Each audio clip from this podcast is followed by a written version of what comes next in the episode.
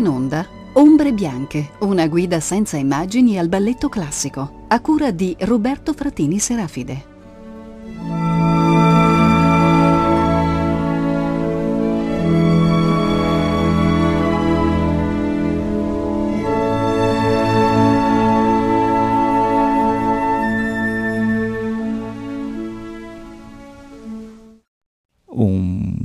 Caloroso saluto a tutti i radioascoltatori di Rete Toscana Classica, benvenuti a questa nuova puntata di Ombre Bianche, sono sempre Roberto Fratini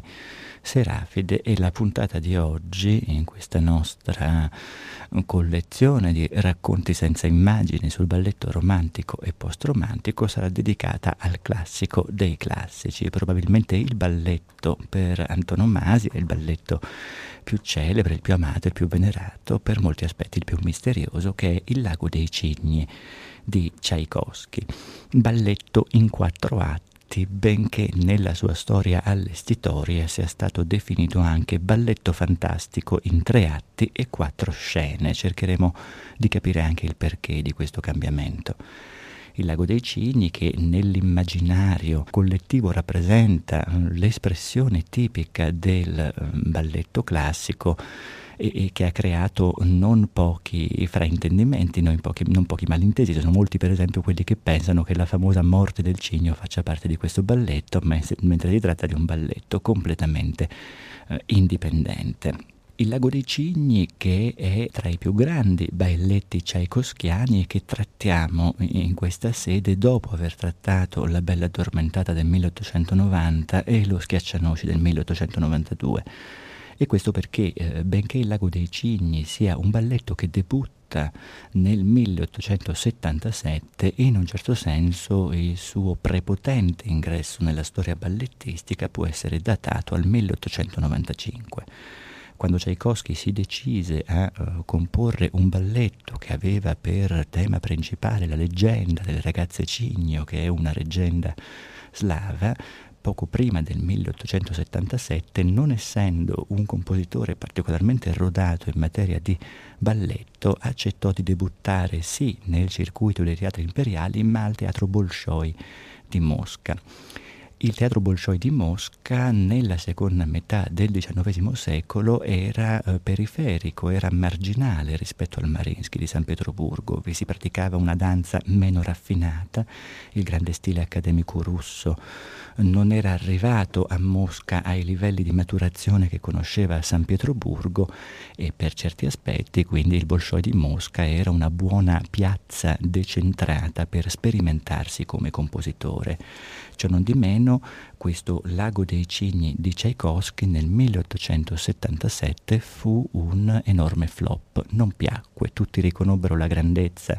della musica di Tchaikovsky, ma per esempio vituperarono la uh, coreografia del maître de ballet che fu assegnato all'operazione, che era Julius Reisinger, un maître de ballet di origine tedesca che non riuscì a interpretare le sottigliezze psicologiche, drammaturgiche e timbriche della musica tchaikovskiana del tono minore dell'operazione eh, testimonia anche la scelta delle protagoniste, perché mentre a Pietroburgo normalmente le grandi prime dei balletti erano interpretate da grandi étoile italiane, mm, Pirina Legnani, Carlotta Brianza, Antonietta Dell'Era, mh, mm, a Mosca eh, chi debuttò nel ruolo era la Sobeshanskaya, quindi una prima ballerina russa che fu successivamente rimpiazzata dalla Karpakova, responsabile responsabile dell'inserimento di un grande assolo in stile russo accompagnato semplicemente dal violino che normalmente viene espunto. Quindi il lago dei cigni sopravvisse per poco tempo al Bolscevi, vi fu un tentativo di ripresa intorno al 1880, ma poi disparve definitivamente e questo fino al 1890, cioè fino a quando Tchaikovsky accettò dal direttore dei teatri imperiali Sievolowski la commissione eh, di un nuovo balletto intitolato La Bella Addormentata. A partire dalla Bella Addormentata Tchaikovsky si trasformò nel più ambito tra i compositori di musica per balletto. Di lì a poco, nel 1892, Tchaikovsky firma Lo Schiaccianoci, che non è un grande successo in termini ballettistici, ma che non di meno è nuovamente un trionfo musicale per l'autore e nel 1893 Tchaikovsky eh, muore. Per questa ragione nel 1894 al Marinsky di San Pietroburgo viene organizzata una serata di commemorazione. E all'interno di questa serata il principale aiuto di Marius Petipa, cioè Ivanov, che aveva già vicariamente, cioè eh, prendendo le veci di Petipa malato, coreografato lo schiaccianoci, Ivanov decide di ricoreografare il grande secondo atto, cioè il secondo atto bianco del Lago dei Cigni, il, l'atto in cui appaiono effettivamente i cigni, in cui appare la protagonista Odette. Il successo è talmente schiacciante che già per il 1800 1995 Petipa e Ivanov decidono di riproporre una coreografia interamente nuova del Lago dei Cigni di Tchaikovsky, sveltendo nella struttura e la drammaturgia con alcuni interventi che poi si sono eh, imposti. Il dato interessante è che per il Lago dei Cigni del 1895, destinato a trasformarsi in un vero culto per la ballettomania russa e per la ballettomania mondiale, la divisione dei compiti fra Petipa e Ivanov era una divisione dei compiti molto emblematica, molto sintomatica, eh, perché eh, Petipa prese in carico gli atti cosiddetti diurni, quindi il primo e il terzo atto, i due atti che si svolgono a corte, mentre Ivanov, che si era specializzato in un ballettismo più lirico, più di linea, più di adagio e più soprannaturale, prese in carico gli atti bianchi, quindi gli atti con i cigni, il secondo e il quarto atto. Gli interventi numerosi di Petipa e Ivanov su questa prima storica riedizione del Balletto dei Cigni e successivamente gli interventi di tutti i riallestitori del Novecento, sia russi che eh, stranieri, hanno trasformato il Lago dei Cigni in un caso eh, filologicamente assai complesso di rimaneggiamento della partitura originale. Per esempio, pochi sanno che il cosiddetto cigno nero che appare nel eh, terzo atto del Lago dei Cigni originariamente era semplicemente Odile, quindi una maga, forse figlia eh, del mago Rothbard, forse semplicemente inventata da lui come si inventerebbe un simulacro, ma difficilmente la si immaginava come un cigno nero. Furono gli occidentali in qualche modo ad apprezzare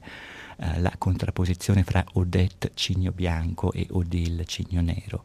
Non tutti sanno che il grandissimo passo a due del Cigno Nero e del Principe Sigfrido nel terzo atto normalmente e tradizionalmente non viene eseguito con la musica che Tchaikovsky aveva assegnato e questo perché originariamente Tchaikovsky non aveva previsto nessun passo a due per il terzo atto fu la Sobeshanskaya, la, prim- la prima étoile russa a interpretare il ruolo di Odette, a pretendere un grande passo a due anche per il terzo atto. Passo a due che Tchaikovsky compose svogliatamente e che per questo motivo non uscì, diciamo, non uscì dalla sua immaginazione di particolare bellezza. Per questa ragione, quando Petipa e Ivanov rieditarono Il Lago dei Cigni, sostituirono quel passo a due originario che non faceva parte della volontà di Tchaikovsky con un frammento da un passo a tre del primo atto che nel frattempo era scomparso e che attualmente si è trasformato nel gran passo a due del Cigno Nero. Mm, altri dati relativi alla, alla, problematicità filologica del lago dei cigni um, sono per esempio il trattamento assai libero e piuttosto selvaggio di rimaneggiamento del primo atto. Nel primo atto originario per esempio vi era un esteso passo a tre, allo stesso modo nel terzo atto originario vi era un esteso pas de six, cioè un passo a sei destinato alle sei principesse, alle sei pretendenti di Sigfrido. Tutto questo enorme materiale musicale viene riutilizzato liberamente liberamente ridistribuito secondo i casi. Attualmente, nell'esecuzione attuale, l'unica edizione che cerchi di mantenersi fedele all'edizione originaria tchaikovskiana come sequenza dei numeri è l'edizione curata da Burmeister. Burmeister, formatosi in Russia, che fu il primo a esportare di fatto in Francia la sequenza originaria del balletto tchaikovskiano. È anche interessante che eh, Petipa e Ivanov fossero i primi a ribattezzare il Lago dei Cigni balletto fantastico in tre atti e quattro scene, perché questa denominazione eh, eh, permetteva di sovrapporre strutturalmente lo schema narrativo del Lago dei Cigni allo schema narrativo di un successo sicuro e collaudato come La Belle Bois dormant, cioè balletto in un prologo e tre atti. Mm, sarà anche interessante rilevare che eh, durante l'epoca sovietica, quando cioè il regime sovietico optò per una politica di conservazione dura e pura del patrimonio ballettistico classico, il Lago dei Cini si trasformò in un vero biglietto da visita del regime.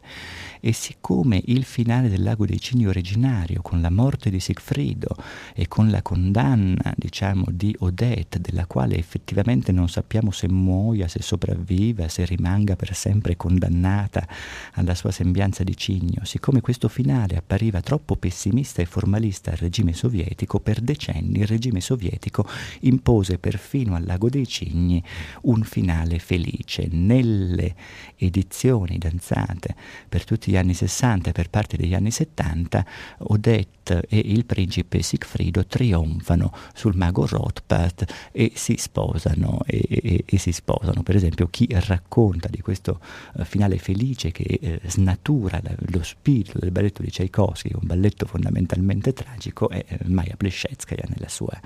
autobiografia. Uno dei dati più interessanti relativi alla drammaturgia, alla poetica del lago eh, dei cigni è che mentre il tema principale del balletto romantico e del balletto post-romantico era stato per decenni la relazione tra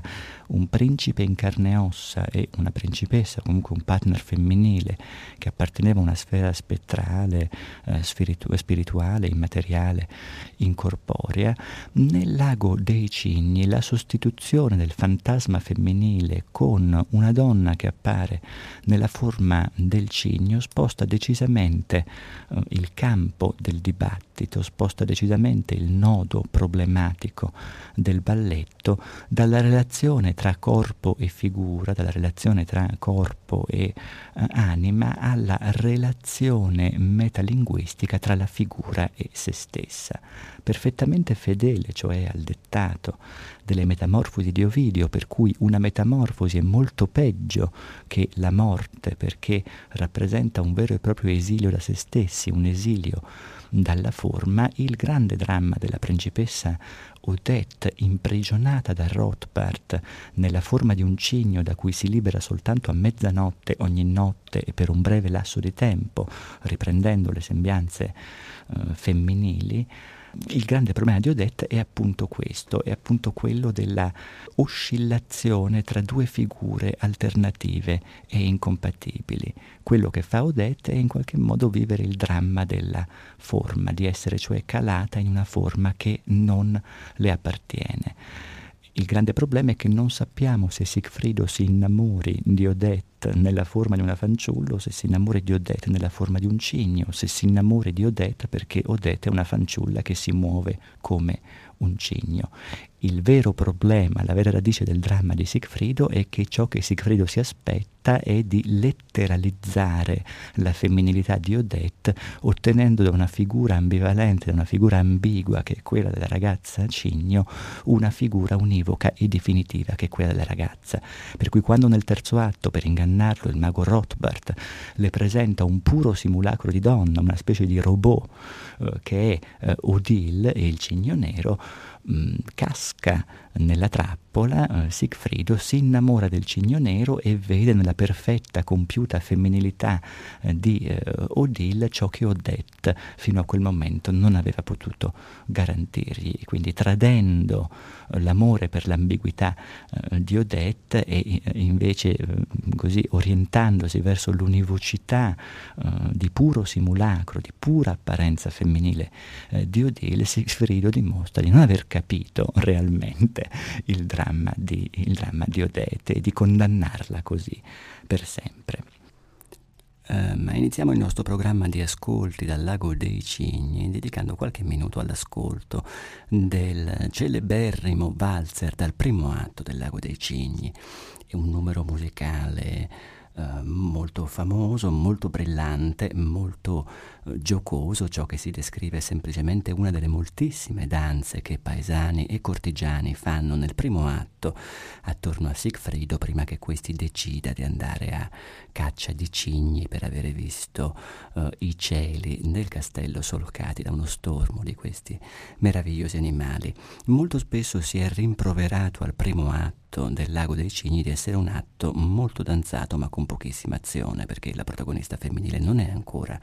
apparsa e perché in realtà tutto l'atto è occupato semplicemente dai divertimenti di Sigfrido e della sua corte. Eh, per la stessa ragione il primo atto è stato molto spesso scorciato e eh, saccheggiato, c'è da ricordare che eh, il gran passo a due del Cigno Negro spostato nel terzo atto in realtà musicalmente faceva parte di questo primo atto, quindi il primo atto si è trasformato col tempo in una specie di miniera di numeri musicali liberamente interpolabili. Non di meno il dato interessante è proprio la giocosità eh, della drammaturgia che circonda Siegfried Sigfrido in questo primo atto. Ricordiamo che Sigfrido è un principe pigro, un principe renitente alla leva, cioè renitente ad assumere le sue responsabilità di regnante. Nel primo atto, attraverso un passo a due che successivamente diventa un passo a tre, ciò che fa Sigfrido è effettivamente giocare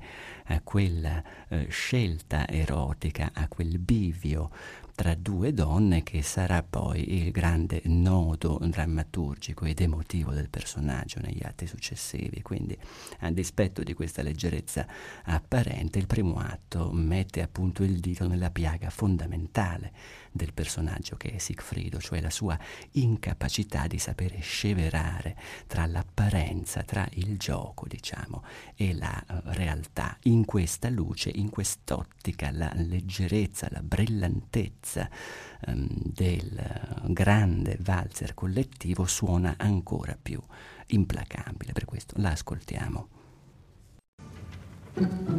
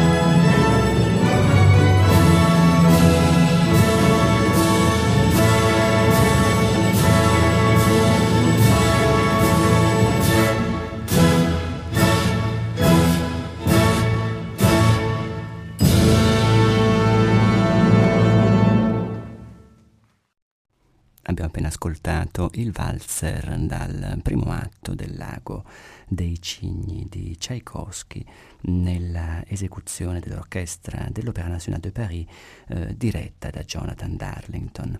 E proseguiamo nostra, il nostro programma di ascolti dal Lago dei Cigni con il celeberrimo eh, andante, probabilmente uno dei brani musicali più celebri della storia del balletto, dato tanto più sintomatico se consideriamo che questo andante è normalmente una musica di scena, cioè chiude il primo atto, anche se in qualche caso viene usato in apertura dell'atto secondo e eh, illustra in qualche modo semplicemente il tema del destino in Lago dei Cigni, è qualcosa come una descrizione musicale del mondo del lago abitato dalle ragazze cigno, è un tema estremamente vibrante, la melodia del lobo, e lo ripetiamo, è celeberrima, è costantemente sostenuta da un tremolio, una vera e propria palpitazione, una vibrazione dell'intera orchestra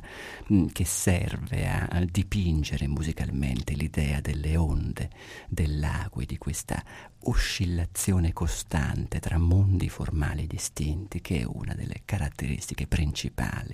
del destino delle ragazze cigno condannate a viaggiare tra due forme distinte. Quindi lo ascoltiamo.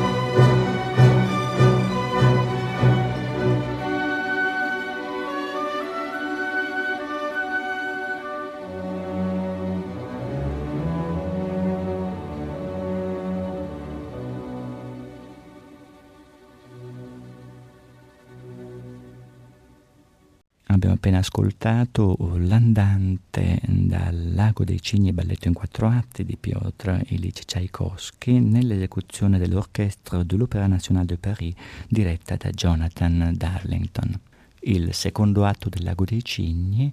eh, che viene dopo un primo atto in cui Petipa uh, e Tchaikovsky hanno ritratto il principe Sigfrido come un principe, come molti hanno detto, piuttosto edipico uh, e svagato, pigro perché non vuole prendere moglie, pigro perché non vuole regnare e che sostanzialmente spende le giornate in divertimenti di corte, organizzando balli con uh, gli amici, nel secondo atto il principe Sigfrido, che ha visto fine, alla fine del primo atto passare dalle finestre del castello una formazione di cigni selvaggi, eh, che ha deciso di andare a caccia di quei cigni, nel secondo atto di notte Sigfrido si ritrova sulle rive di un lago, quindi uno scenario caro alle villi e in generale al tipo di immagine dell'eterno femminino e ninfico balletto roma- a cui il balletto romantico ci ha abituati. E sulle rive di questo lago Sigfrido riceve letteralmente la visione della trasformazione dei cigni in fanciulle, invaghendosi particolarmente di una di queste fanciulle che reagisce all'inizio alle attenzioni di eh, Sigfrido come un cigno reagirebbe eh, a quelle di un cacciatore, quindi spaventandosi e cercando di fuggire. Tutto questo mh, fornisce l'occasione a Ivanov, coreografo del secondo atto, mh, di comporre uno straordinario passo a due, che non è un passo a due ma un pas d'action di seduzione, tutto basato sulla fuggevolezza del cigno bianco, sulla sua ineffabilità, sul suo non lasciarsi raggiungere da Sigfrido, sulla sua eh, timidezza. Passeremo adesso ad ascoltare buona parte di questo atto dei cigni, quindi l'entrata dei cigni, la danza dei cigni con il loro grande valzer, non poteva essere altrimenti trattandosi di un secondo atto, quindi di un atto bianco, il lungo pas d'action, cioè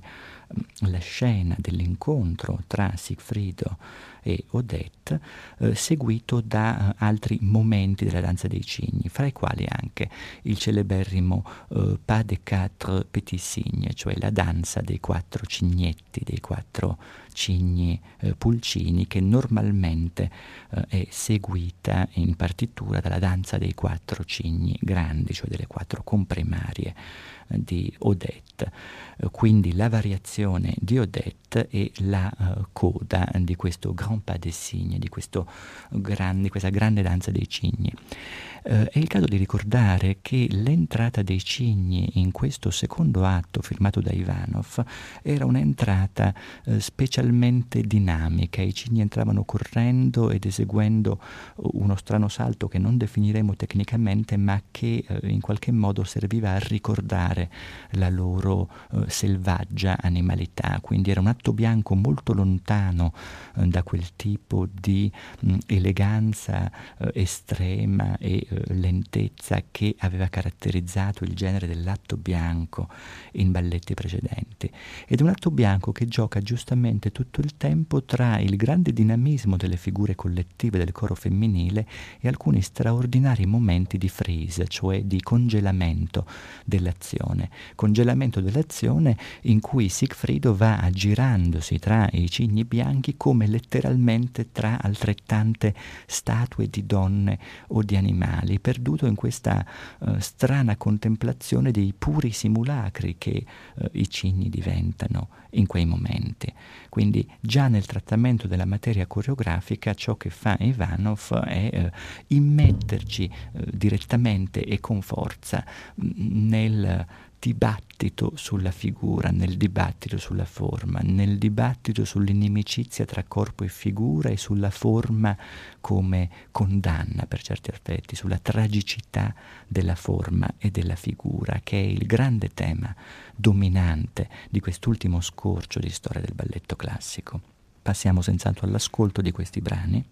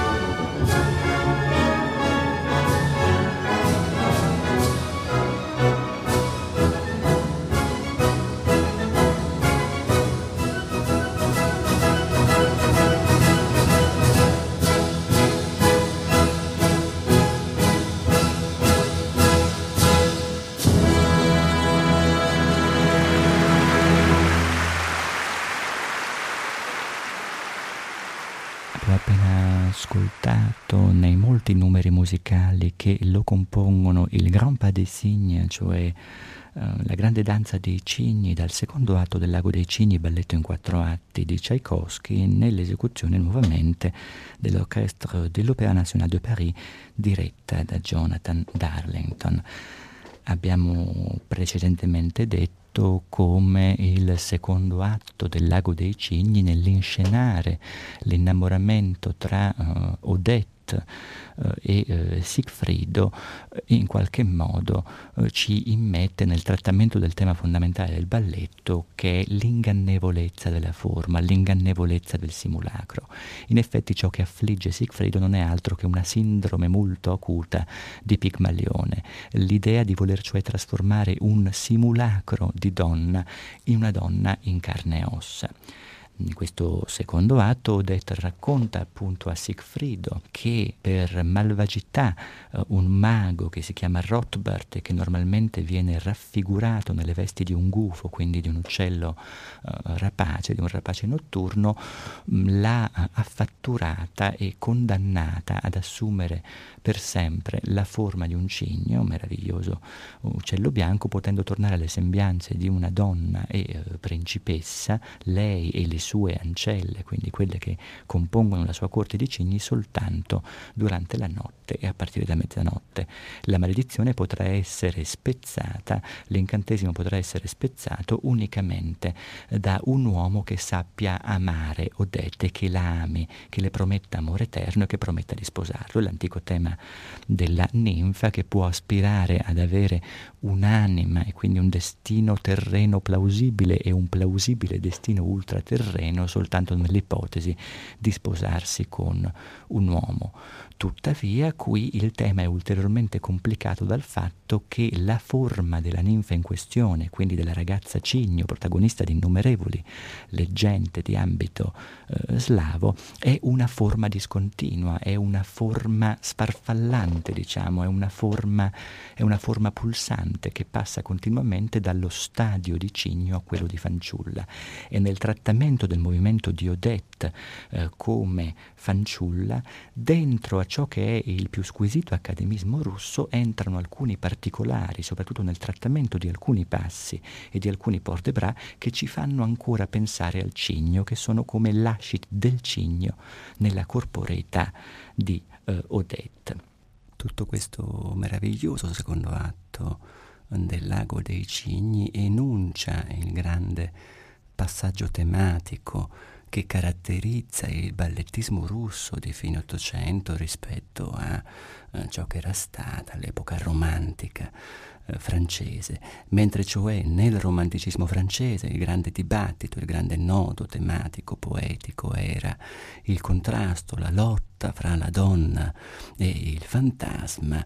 eh, nel eh, post-romanticismo russo e tchaikovskiano il vero dramma, il vero contrasto è tra la figura e se stessa, tra la forma e se stessa. Il uh, carattere metamorfico di Odete, il dramma della metamorfosi come esilio dalla forma, dice appunto questo, dice che uh, il vero dramma poetico messo in scena dal grande ballettismo, ballettismo russo di fine Ottocento è appunto questo, della forma in lotta con se stessa, in lotta con la propria instabilità data l'ampiezza del tema rappresentato dal Lago dei Cigni, come già facemmo per Giselle, abbiamo deciso di dividere la trattazione di questo balletto su due puntate, per cui eh, ci fermiamo eh, con il secondo atto per quanto riguarda la puntata eh, di oggi e torneremo nella prossima puntata con il terzo atto ai climi diurni e, e al grande, alla grande magia simulacrale di Odile del Cigno Nero. Quindi mh, mm, vi do appuntamento alla prossima puntata di Ombre Bianche e eh, come sempre ringrazio per il supporto tecnico ehm, Valentina Marchi e Martina Campanale. Grazie infinite e a presto.